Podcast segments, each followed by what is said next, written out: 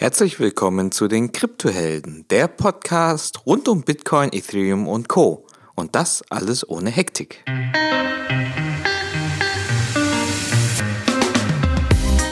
Heute zum zweiten Mal zu Gast ist der XLA, den vielleicht einige noch aus der Cosmos Tenderman Folge kennen.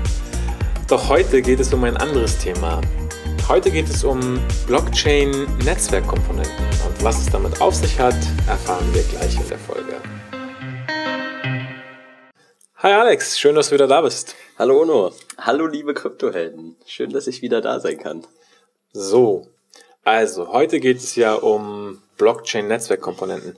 Kannst du uns mal vielleicht äh, in einfachen Worten erklären, worum es heute genau geht und was wir heute besprechen werden? Ja, äh, sehr gerne. Ihr nehmt ja oft sehr ähm, komplizierte und interessante Konzepte in der Kryptoentwicklung äh, in eurem Podcast dran. Und heute geht's hauptsächlich darum, wie, wenn all diese Konzepte zusammenspielen, wie sie äh, deployed werden können. Also wie die verschiedenen Arten äh, von Nodes aussehen, die es in einem Netzwerk, in einem typischen Netzwerk gibt und welche Rolle sie einnehmen, wofür sie benutzt werden und wie sie am Ende jedem Einzelnen helfen, das Netzwerk zu benutzen. Okay, also verschiedene, verschiedene Nodes, verschiedene Clients, also so gesehen verschiedene Akteure, auf die, auf die ähm, Softwarekomponenten bezogen, werden wir heute besprechen. Das ist natürlich die erste Frage, so, welche gibt's denn, beziehungsweise was sind die, die wichtigsten? Mhm. Also ganz, äh, ganz vorne äh, in der äh, Wichtigkeit steht die sogenannte Full Node. Und das ist oft, wenn ein Netzwerk ähm, an den Start kommt, ist das so der äh, der Node-Typ, der am meisten vertreten ist und wo eigentlich alle Funktionen drin äh, vereinigt werden. Und oft ist es dann aber so, dass du, umso größer das Netzwerk wird, umso mehr kommerzielles äh, Interesse sich entwickelt, gerade bei den ähm, Leuten, die zum Beispiel das Meinen übernehmen, mhm. die wollen halt nicht den ganzen, den ganzen Hokuspokus drumherum laufen lassen, die wollen nur das Meinen machen. Und das heißt, dass dann oft ähm, Nodes äh, gestartet werden, die nur das machen, die nur den nächsten Proof oder den nächsten, das nächste Rätsel lösen, im Sinne von äh, der Proof of Work, äh, klassischen Bitcoin, Blockchain, oder ähm, die zum Beispiel nur daran teilnehmen, äh, die, die äh, den aktuellen Block zu validieren, im Sinne der Proof of Stake Blockchain. Und wenn du jetzt sagst, ähm, verschiedene Funktionen und die klassische Full Node erfüllt alle dieser Funktionen, um es mal konzeptionell einfach zu halten, was sind diese Funktionen überhaupt? Du hast gerade Mining oder, oder den Proof zu berechnen als eine Funktion genannt. Was ja. gibt's noch? Also, wenn man von den klassischen Funktionen redet, dann äh, beharrt es natürlich alles auf der äh, Datenbank, die äh, im Herzen des Ganzen ist, die Blockchain selbst. Und die kann zum Beispiel äh, eine signifikante Größe erreichen.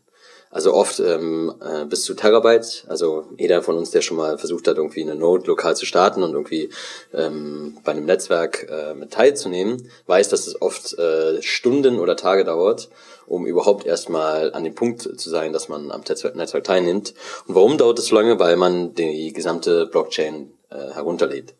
Und umso länger die Blockchain wird, also die Kette der Blöcke, umso größer wird sie natürlich. Und oft ähm, kommt es dann auch natürlich äh, darauf an, wie viele Transaktionen drinne sind ähm, und äh, wie groß die Header sind.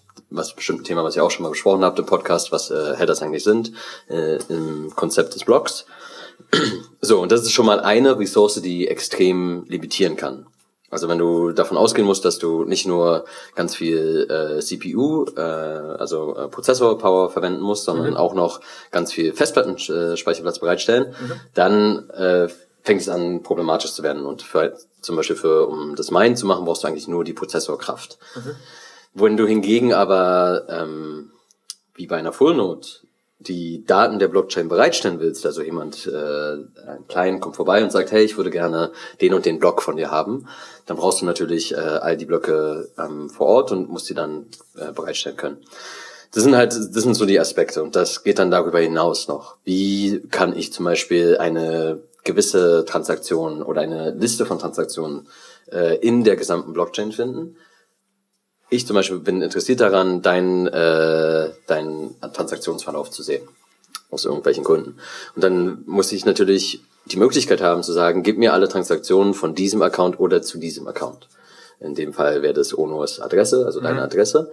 Und das ist dann nochmal eine Funktionalität obendrauf auf der äh, Blockchain Database selbst, weil du musst dann auch noch einen Index haben. Das heißt, du musst noch mehr Daten speichern, um zu wissen, wo in welchen Blöcken gab es Transaktionen, die äh, diesen Account betreffen. Musst diese finden, musst die bereitstellen und dann ähm, äh, ausliefern. Also wir hatten ja mal eine Folge gemacht ähm, zu Layer 1 und Layer 2. Was wir damit meinen, ist Layer 1 alles, was auf der nativen Blockchain passiert, Layer 2 alles, was in Sekundärsystemen passiert. Und in diesem Zusammenhang ähm, hatten wir von Sharding als potenzielle Lösung zum Skalieren äh, für eben diese Layer 1 gesprochen. Ähm, gibt es, also ist es so, dass alle Nodes die gesamte Historie aller Transaktionen vom Genesis-Block an äh, speichern oder ist das äh, in einer Production-Umgebung nicht tragbar? Also, das kommt drauf an. Und äh, wie bereits schon vorher erwähnt, zum Beispiel die Miners oft haben, haben es gar nicht. Mhm.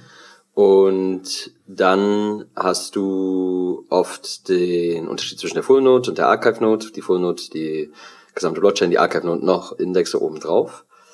Ähm, dann hast du aber Anwendungsfälle, wo du überhaupt gar nicht die Möglichkeit hast, die gesamte Blockchain zu speichern. Ähm, und das sind all diese ähm, Light Node und Light Client äh, Umgebungen. Und was meinen wir damit? Oft ist es einfach nur ein Client, der überhaupt nicht die Ressourcen hat, äh, so viel Daten zu speichern, aber trotzdem gerne entweder am Netzwerk partizipieren möchte oder einfach nur Informationen aus dem Netzwerk äh, anzeigen oder daraufhin äh, eine Aktion ausführen. Also stell dir vor, du hast dein Mobilfon und möchtest gerne deine ähm, Bitcoin-Balance sehen. Also Mhm. wie viel, wie viel Bitcoins sind in deinem Account. Und das große Problem hier ist, du kannst natürlich diese Daten relativ einfach bekommen. Aber wir sind ja in einem sogenannten Trustless Environment für die meisten Blockchains. Also wir vertrauen niemanden und äh, keiner, keiner Instanz, die, die es äh, im Netzwerk gibt, können wir irgendwie Vertrauen schenken. Das heißt also, wir müssen immer davon ausgehen, dass äh, es potenziell Daten sind, die falsch sind. Du willst aber trotzdem die Möglichkeit haben, äh, haben zu prüfen, zu überprüfen und zu belegen, dass die Nummer, die du bekommen hast für die Anzahl der Bitcoins in deinem Account, korrekt ist. Und dann benutzt du sowas wie einen, wie einen Light Client. Also dein Mobile, äh, dein Mobiltelefon äh, äh, wird dann ein Light Client, der oft zu einer Light Node spricht. Das ist dann nur in der, äh, dann nur möglich, wenn die Light Proofs, also die Proofs, dass etwas tatsächlich in der Blockchain existiert. In dem Fall, wenn es dein Account Balance ist, dann ist es im State. Also ja, ich habe äh, auf einem relativ aktuellen äh, Block habe ich so und so viel Bitcoin in meinem Account. Ähm, wenn sie nicht interaktiv sind, dann können sie geteilt werden. Wenn sie interaktiv sind, dann muss das jeder Client selber machen. Das heißt, ähm, der aktuelle Status quo ist, dass du nur alle Header einer Blockchain runterlädst. In dem Fall nehmen wir an, äh, für die sieben oder acht oder neun Millionen äh, Blocks, die zum Beispiel in Ethereum existieren, sind das trotzdem signifikante 3,5 Gigabyte. Ähm, also auch das eigentlich eine viel zu äh, große Last für äh, schnell mal auf dem äh, Mobilfon irgendwie seine Accounts checken. Genau, aber da gibt es auch Research in der Richtung und auch ähm, Weiterentwicklung. Und weil du gefragt hast, ob jede Node alles speichern muss, es geht jetzt, geht jetzt mittlerweile sogar so weit, dass es Ansätze gibt, wo du nur einen Beleg speichern musst, um äh, zu wissen, ob etwas jemals in der Blockchain existiert hat oder jemals in der Blockchain existieren wird. Ich habe zwei ähm, Fragen dazu. Das eine ist, die Anwendungsfälle, die du angesprochen hast, klangen jetzt alle nach Read-Only, aber könnte ich dann auch von einem Mobile Wallet zum Beispiel, was eben sozusagen durch ein, ein, Light-Client ist letztendlich, auch eine, eine Write, äh, also Transaktion machen, also in die Blockchain auch schreiben, zum Beispiel etwas senden.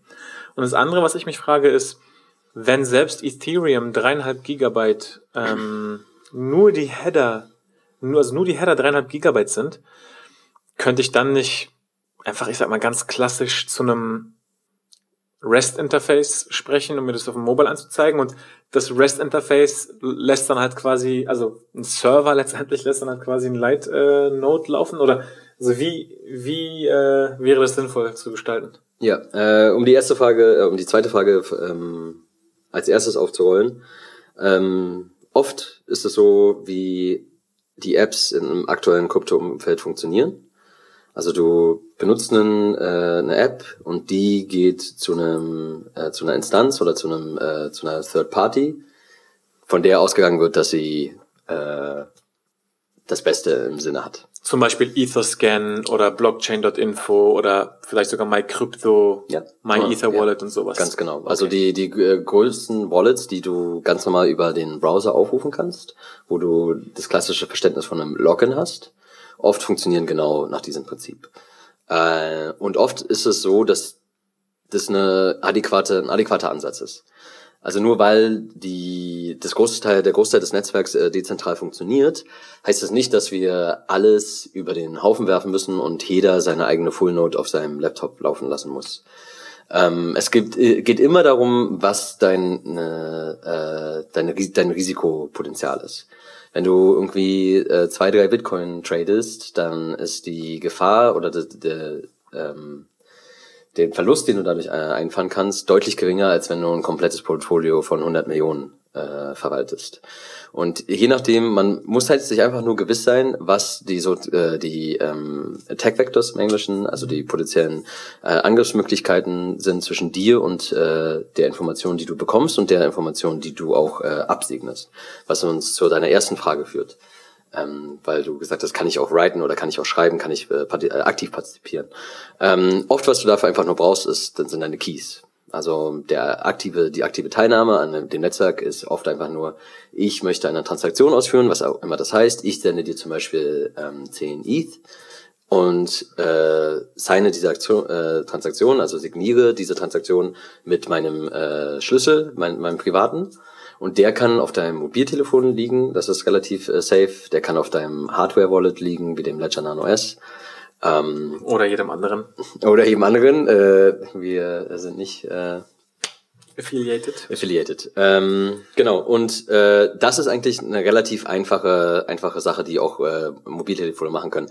Das große Problem, warum das, der Read viel wichtiger ist oder das Lesen von, oder das Bekommen von Informationen ist, weil dort ähm, oft die äh, Angriffsmöglichkeiten sehr hoch sind. Also dass ich zum Beispiel frage, was ist denn Onos äh, Account-Adresse, wo ich meine 10 Is äh, hinsenden möchte und ich dann aber Informationen bekomme, die gar nicht dein Account, äh, deine Account-Adresse beinhalten, sondern äh, von einem von einer äh, Dritt, von einer Drittpartei, die versucht, ähm, sich zu bereichern. Ja, ist interessant, ne? Also es sind zwei Sachen, die wir hatten wir auch in der Vergangenheit mal. Zum ein- einen, dass ich glaube, das Read-Write-Ratio, also wie viel wird geschrieben, wie viel wird gelesen, ist wahrscheinlich so 95,5, wahrscheinlich 95 auf Read. Also es wird viel mehr gelesen als geschrieben. Ja.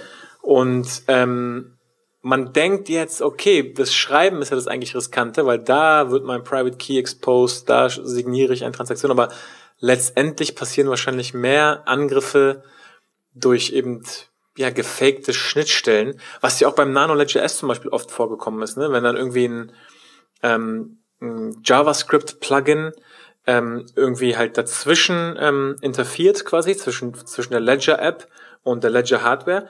Ja, die Ledger Hardware, die schreibt ganz normal alles und signiert auch alles ganz normal alles und der Private Key wird auch nicht freigegeben, aber die Adresse, die man dann an, angibt, wo die Sachen hingesendet werden, das wird dann kompromittiert und dann schickt man quasi legitim Sachen an eine falsche Adresse. Das heißt, der Angriffsvektor ist so gesehen das, das Lesespektrum, das Read-Spektrum. Finde ich super interessant. Du hast gesagt, Keys auf dem Handy sind relativ sicher.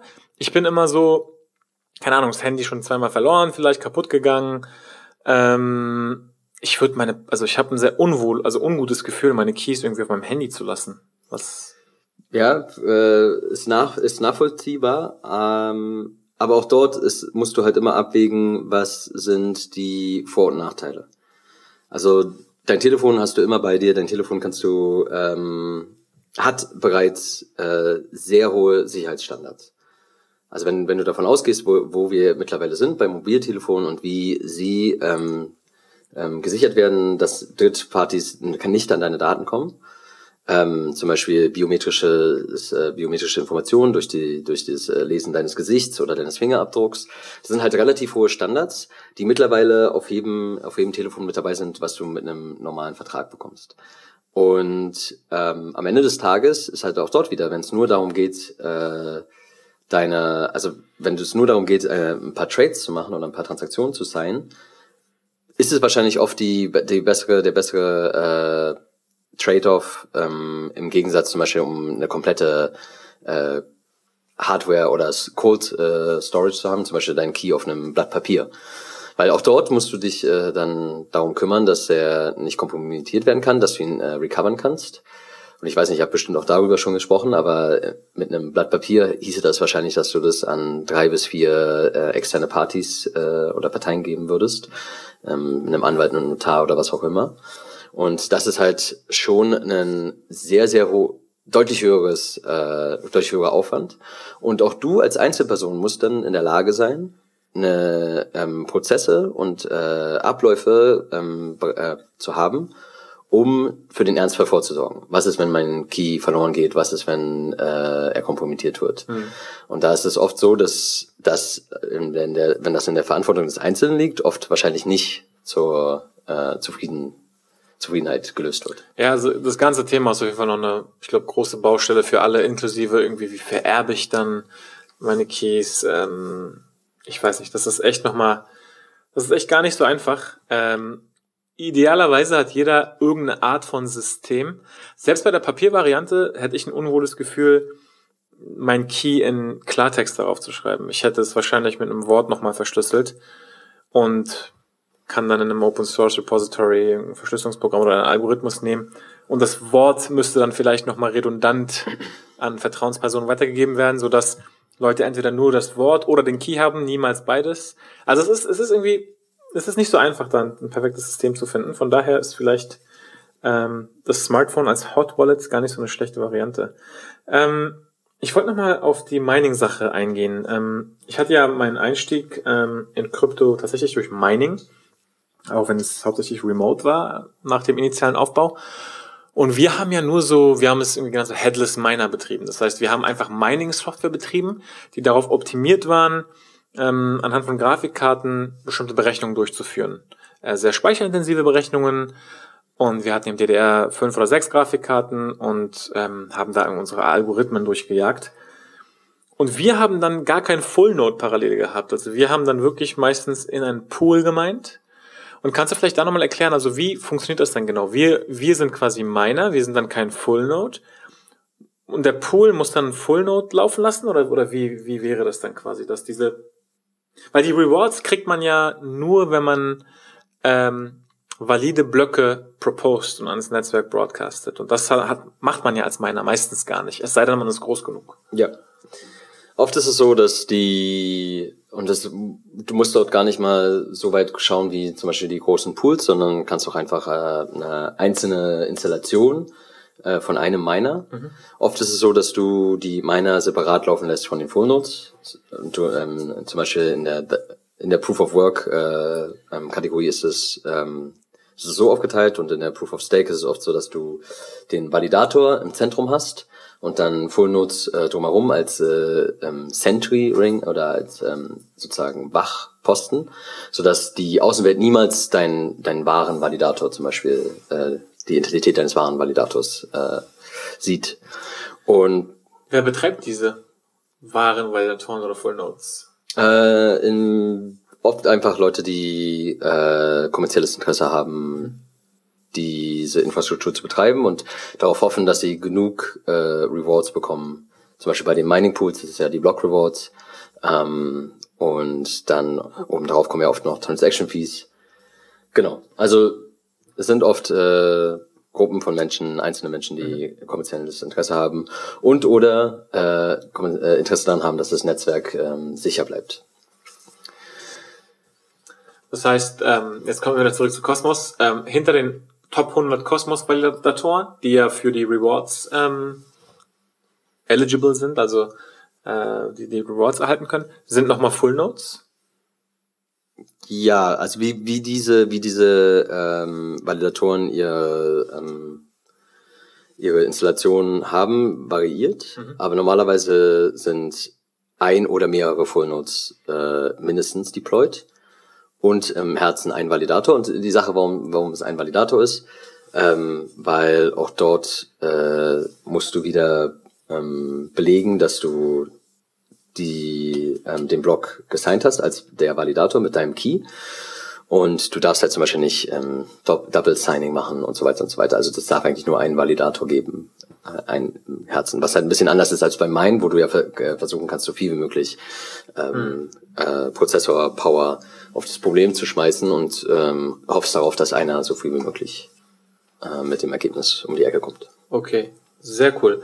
Also, das war ein sehr guter Überblick. Ich habe Full Notes verstanden, Archiving Notes mit dem Indexing habe ich verstanden, Miner ist klar, Light Clients ist auch klar. Was mir jetzt noch nicht ganz klar ist, ist, was ist der Unterschied zwischen einem klassischen Full Node und einem Light Node? Weil du hast ja gesagt, die Light Clients kommunizieren oft mit einem Light Node und nicht direkt mit einem Full Node. Was ist jetzt da genau der Unterschied und warum ist das so? Ja, äh, wie gesagt, die Full Nodes müssen die gesamte Blockchain vorrätig haben, was bei alten Netzwerken äh, extrem viel Kapazität beansprucht, aber auch bei neuen Netzwerken, die jetzt gerade in, äh, in ihre Reife kommen, sieht man, dass wenn die Blöcke selbst nicht optimiert sind, das oft sehr viel, sehr, sehr groß werden, sehr, sehr schnell, sehr, sehr groß werden kann. Ähm, und um trotzdem zum Beispiel belegen zu können, ob eine Transaktion in der Blockchain vorhanden ist, ob äh, deine Accountnummer äh, in dieser äh, in diesem Block in dieser Blockhöhe die korrekte ist, kannst du halt sagen, ich möchte nicht die gesamte Blockchain äh, speichern, sondern nur die die Liste der Headers. Also du speicherst auch eine Chain im Endeffekt, aber du lässt den großen Teil, den den den fast 99 Prozent der Daten äh, lässt du weg und sondern äh, speicherst nur die, den kleinen Teil. Ja. Und äh, das Wichtige, warum du das machst, ist, weil Ich glaube, also uns ist es bewusst, aber vielleicht nicht allen. Kön- Kannst du vielleicht ganz kurz anreißen, in einer Transaktion oder in, einer, in einem Block haben wir einen Header und quasi ein Payload, also ein Hauptteil. Was steht im Header und was steht im Hauptteil? Und wenn wir sagen, wir haben nur die Header, was haben wir dann? Ja, ähm, also die, die Blöcke sind eigentlich im Endeffekt nur eine Liste von Transaktionen. Und wenn diese Liste von Transaktionen äh, zusammen äh, gebündelt ist, wird darüber ähm, ein Proof erstellt. Oft äh, Merkle Proofs, ähm, oder Patricia äh, Merkle Proofs. Und das heißt einfach, dass ähm, für diesen Block gibt es einen äh, Fingerabdruck. Und dieser Fingerabdruck ist einzigartig und äh, kann äh, nicht verändert werden, weil wenn du eine Transaktion dort dann austauscht in diesem Block, zum Beispiel sagst, oh, ich habe denselben Block, aber ich behaupte, dass, dass dort eine Transaktion anders ist von den 10.000, die da drin gespeichert ist, dann würde sich dieser Proof, dieser Beleg, würde sich ändern. Und dieser Beleg wird gespeichert im Header. Ähm, und dann wird äh, im Header oft auch, äh, also im Header wird dann auch noch die Verknüpfung zum Block davor gemacht, sodass du halt äh, immer weiter zurückgehen kannst bis zum äh, Genesis, also bis zum äh, Start der Blockchain. Und du brauchst diese Belege, um äh, sagen zu können, ob etwas tatsächlich vorhanden ist in einem Block ähm, oder ob der State, den, der dir gesagt wird, äh, dass das der State ist, dass der korrekt ist. Ah, okay. Also ich habe mal ganz kurz gegoogelt. Ähm, bei Bitcoin zum Beispiel haben wir so Sachen wie Version im Header. Also welche Version, ähm, welche Blockversion läuft gerade. Was ist der Previous Block Header Hash, also der Hash ähm, oder der Proof, wie du es genannt hast, vom vorherigen Block. Was ist der Merkle Root Hash, also der Hash ähm, diese, dieses Blockes, nehme ich an. Ein Zeitstempel äh, und zum Beispiel die Nonce, die von den Minern eben berechnet wurde. Das heißt, diese Information ist tatsächlich, tatsächlich nur fünf, sechs Datenpunkte, die stehen im Header und die ganzen einzelnen Transaktionen stehen dann quasi in eben dem Payload oder den, den, dem, dem Block selber. Ganz genau. Und hier ist es, wo das Gehirn im Dreieck springt. Weil du als Light Node und Light Client hast ja nicht die gesamte Blockchain vorhanden, kannst aber, wenn eine Transaktion, wenn du eine Transaktion äh, siehst, also dir sendet jemand nur eine einzelne Transaktion und behauptet, die ist äh, in der Blockchain vor drei Blöcken äh, gespeichert worden. Kannst du nur anhand dieser, dass du diese Transaktion hast und den Header von diesem Block, kannst du beweisen, dass die Transaktion in diesem Block ist, ohne dass du jemals die eigentlichen Daten gesehen hast. Und das ist die, das ist die, ähm, die Magie dieser Merkle Proofs, also dieser die Proofs, die wie einen äh, wie einen Baum aufgebaut sind, wo du vom kleinsten untersten Datenatom äh, Atom ableiten kannst, dass es wirklich vorhanden ist. Geht das in allen Blockchains oder geht das nur in Proof of Work Blockchains? Ich hatte irgendwann mal gelesen, bei, ich glaube bei Handshake war das, die versuchen ein dezentrales DNS aufzubauen. Die haben sich tatsächlich für Proof of Work äh, entschieden, weil SPVs, also Simple Payment Verifications, nur im Proof of, in einer Proof of Work Environment sauber funktionieren und nicht in anderen Umgebungen. Was hat es damit auf sich? Also SPV, weil du es genannt hast, ist, äh, ist das, was ich gerade beschrieben habe, dass du nur die Header brauchst, um äh, Transaktionen und oder halt irgendwelche Interaktionen äh, zu bestätigen. Das ist halt das, was aus der aus der Bitcoin-Entwicklung äh, hervorgegangen ist. Und ähm, Proof of Work ist deshalb ähm, oder wird deshalb verstanden als sicherer, weil du, sobald die längste Chain entstanden ist, also sobald du ähm, sozusagen sechs, ungefähr sechs Blöcke Confirmation hast, glaube ich, mhm. ähm, bevor es mathematisch relativ schwierig wird, äh, das ähm, umzubiegen. Ähm, wohingegen du im äh, Proof of Stake die long, sogenannte Long Range Attack hast. Das heißt also, jemand kann kommen und sagen, okay, die Chain ist jetzt lange, hat jetzt äh, existierte lange genug. Ich ähm, fange jetzt an, das Netzwerk, äh, das Netzwerk äh, dahingehend anzugreifen, dass ich mir die ganzen alten äh, Keys kaufe. Zum Beispiel sagen wir, sagen wir, es, es gibt eine Million Blöcke und du ähm, kaufst dir die Keys von, äh, von ganz vom Anfang der Chain und fängst an, die äh, Geschichte neu zu schreiben.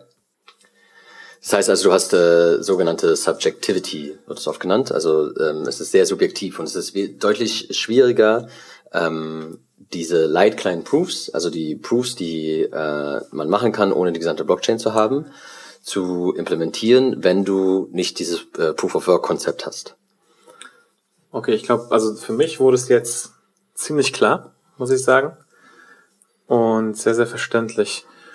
Was ich mich jetzt noch frage, ist, ähm, zum Beispiel diese großen Handelsbörsen, Exchanges, Binance, Bitrex, Poloniex und so weiter, die müssen ja alle wahrscheinlich Full Nodes laufen lassen und diese auch wahrscheinlich ähm, regelmäßig updaten, up-to-date halten, um eben die letzten Versionen zu haben. Vielleicht gibt es irgendwie einen Emergency Hard Fork und so weiter und so fort. Ähm, wie wichtig sind denn Updates für die unterschiedlichen Node-Typen oder, oder Client-Typen? Ähm, und als Privatperson ist vielleicht, wie, wie sollte man damit umgehen? Updates sind vor, vor allem dann wichtig, äh, wenn Sicherheitslücken geschlossen werden, was immer passieren kann. In jeder Softwareentwicklung äh, gibt es Bugs und dann halt auch wirklich äh, potenzielle ähm, Probleme, die jemand, der davon weiß, ähm, ausnutzen kann, um zum Beispiel ähm, zu äh, deine Identität anzunehmen oder oder oder. Ähm, also das ist auf jeden Fall, das ist die Grundannahme bei jedem Software-Update und das ist auch äh, die Wahrheit ähm, im Blockchain-Umfeld.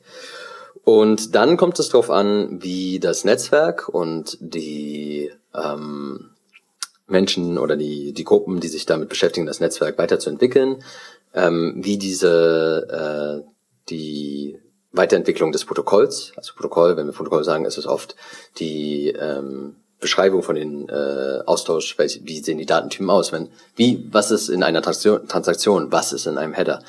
Zum Beispiel ein neues Feld in, einen, in den Header von einer, vom Bitcoin äh, zu implementieren, wäre ein Protok äh, Protokoll-Upgrade. Äh, und wie das äh, vonstatten geht, wie sich darauf geeinigt wird und wie dann auch, weil das ist ja die große Herausforderung, weil du hast ja nicht ein großes Datacenter, wo du dann den Knopf drückst und dann äh, alle ähm, Programme dann äh, mit der neuen Version laufen, sondern du bist ja in einem sehr dezentralen Umfeld, wo es keine, äh, keine wirkliche Koordination gibt.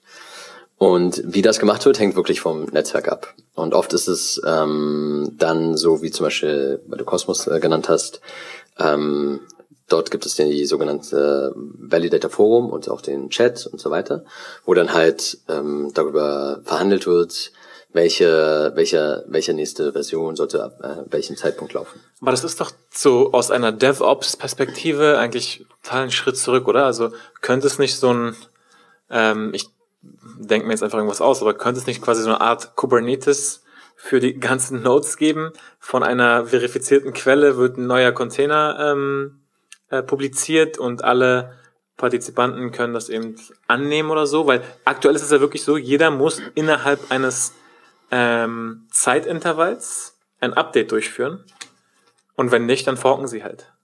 Aktuell, das ist der Stand, das ist ja der aktuelle Stand und was weiß ich, wenn ich im Urlaub bin und alleine meinen Node betreibe und keinen Zugang habe, dann fork ich einfach off, fork ja. off.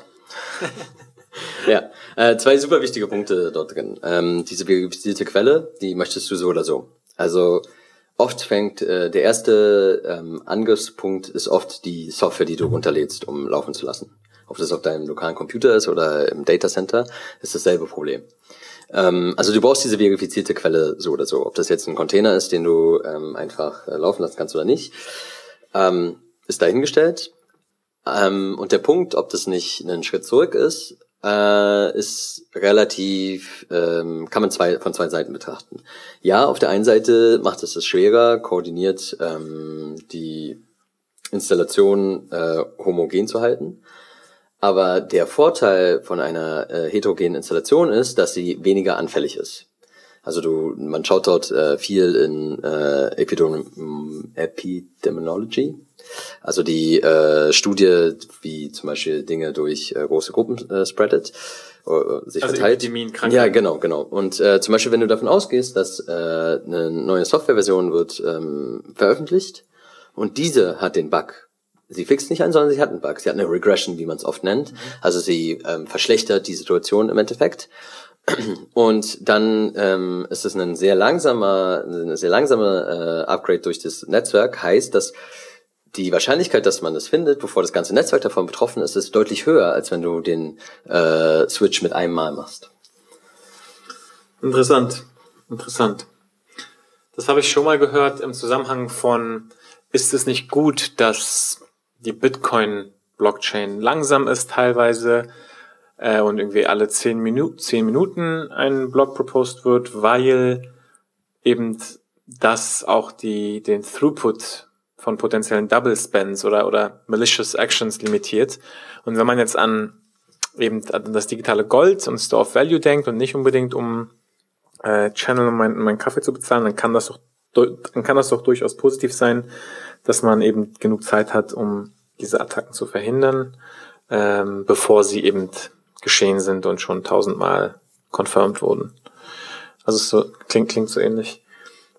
Alright, ähm, ja auf jeden Fall mal wieder eine sehr äh, technische Episode, aber ich fand sie sehr spannend und ich weiß auch, dass wir ein paar Techies ähm, bei uns in der Community haben. Ich glaube, die äh, werden das appreciaten. Ansonsten, ähm, sonst noch vielleicht, Alex, irgendwelche, irgendwelche letzten Kommentare, wie man Netzwerkkomponenten einordnen sollte oder was man, was man mitnehmen sollte aus der heutigen Folge? Ja. Äh, ganz, es gab, gab vor kurzem einen sehr interessanten Artikel vom CTO von Parity und deckt sich sehr mit dem, äh, mit dem Research, den wir auch machen und den Eindrücken, die wir gewinnen. Und zwar schreiten wir in eine Zukunft, wo die Netzwerke aus ganz vielen äh, Teilen zusammengesetzt sind. Und heutzutage denken wir oft an die Miner, vielleicht noch ein, zwei andere Services drumherum, aber in der Zukunft, um wirklich Netzwerke zu bauen, die so funktionieren, wie wir es heute gewohnt sind, zentrale Services funktionieren, werden viel, viel mehr ähm, kommerzialisierte Bereiche existieren wo Leute und wo Gruppen von Leuten äh, daran teilhaben können und ähm, mithelfen können, das Netzwerk, die Netzwerkqualität zu steigern. Die, das was viel, viel äh, weiter weg von Mining ist und einfach ganz, ganz äh, klassische ähm, Bedarfe abdeckt, wie zum Beispiel eine einfache Suche innerhalb der, des, äh, Datenkorpus. Und ich glaube, das ist eine, eine sehr, sehr, sehr spannende äh, Sache, dass es so viele Möglichkeiten gibt zu partizipieren in der Zukunft, in sehr, sehr vielen verschiedenen Wegen und dass man gar nicht so sehr davon äh, abgeschreckt werden sollte, dass es äh, aktuell nur Full Nodes und Miners gibt. Alright, Alex. Vielen Dank, dass du heute da warst. Tatsächlich, tatsächlich da warst, denn wir stehen gerade nebeneinander ähm, in meinem Studio, also meine Küche. Ähm, und genau, ich freue mich auf jeden Fall auf das Feedback von euch und wenn ihr Fragen habt, dann ähm, ja, schreibt sie gerne in den, in den Chat. Und ich bin mir sicher, dass wir eine weitere Folge machen werden. Ich glaube, ein Thema, was sich anbietet, könnte mal so die Datenstruktur sein. Header mal auseinanderzunehmen und Transaktionen, was da so an Daten drin steht. Vielleicht mal so ein Sample-Header und äh, einen Block mal zur Verfügung zu stellen per Link. Ich glaube, das wäre mal spannend, das Klingt mal angehen. Ja. Alles klar. Alles klar. Also bis zum nächsten Mal. Macht's gut. Ciao. Ciao.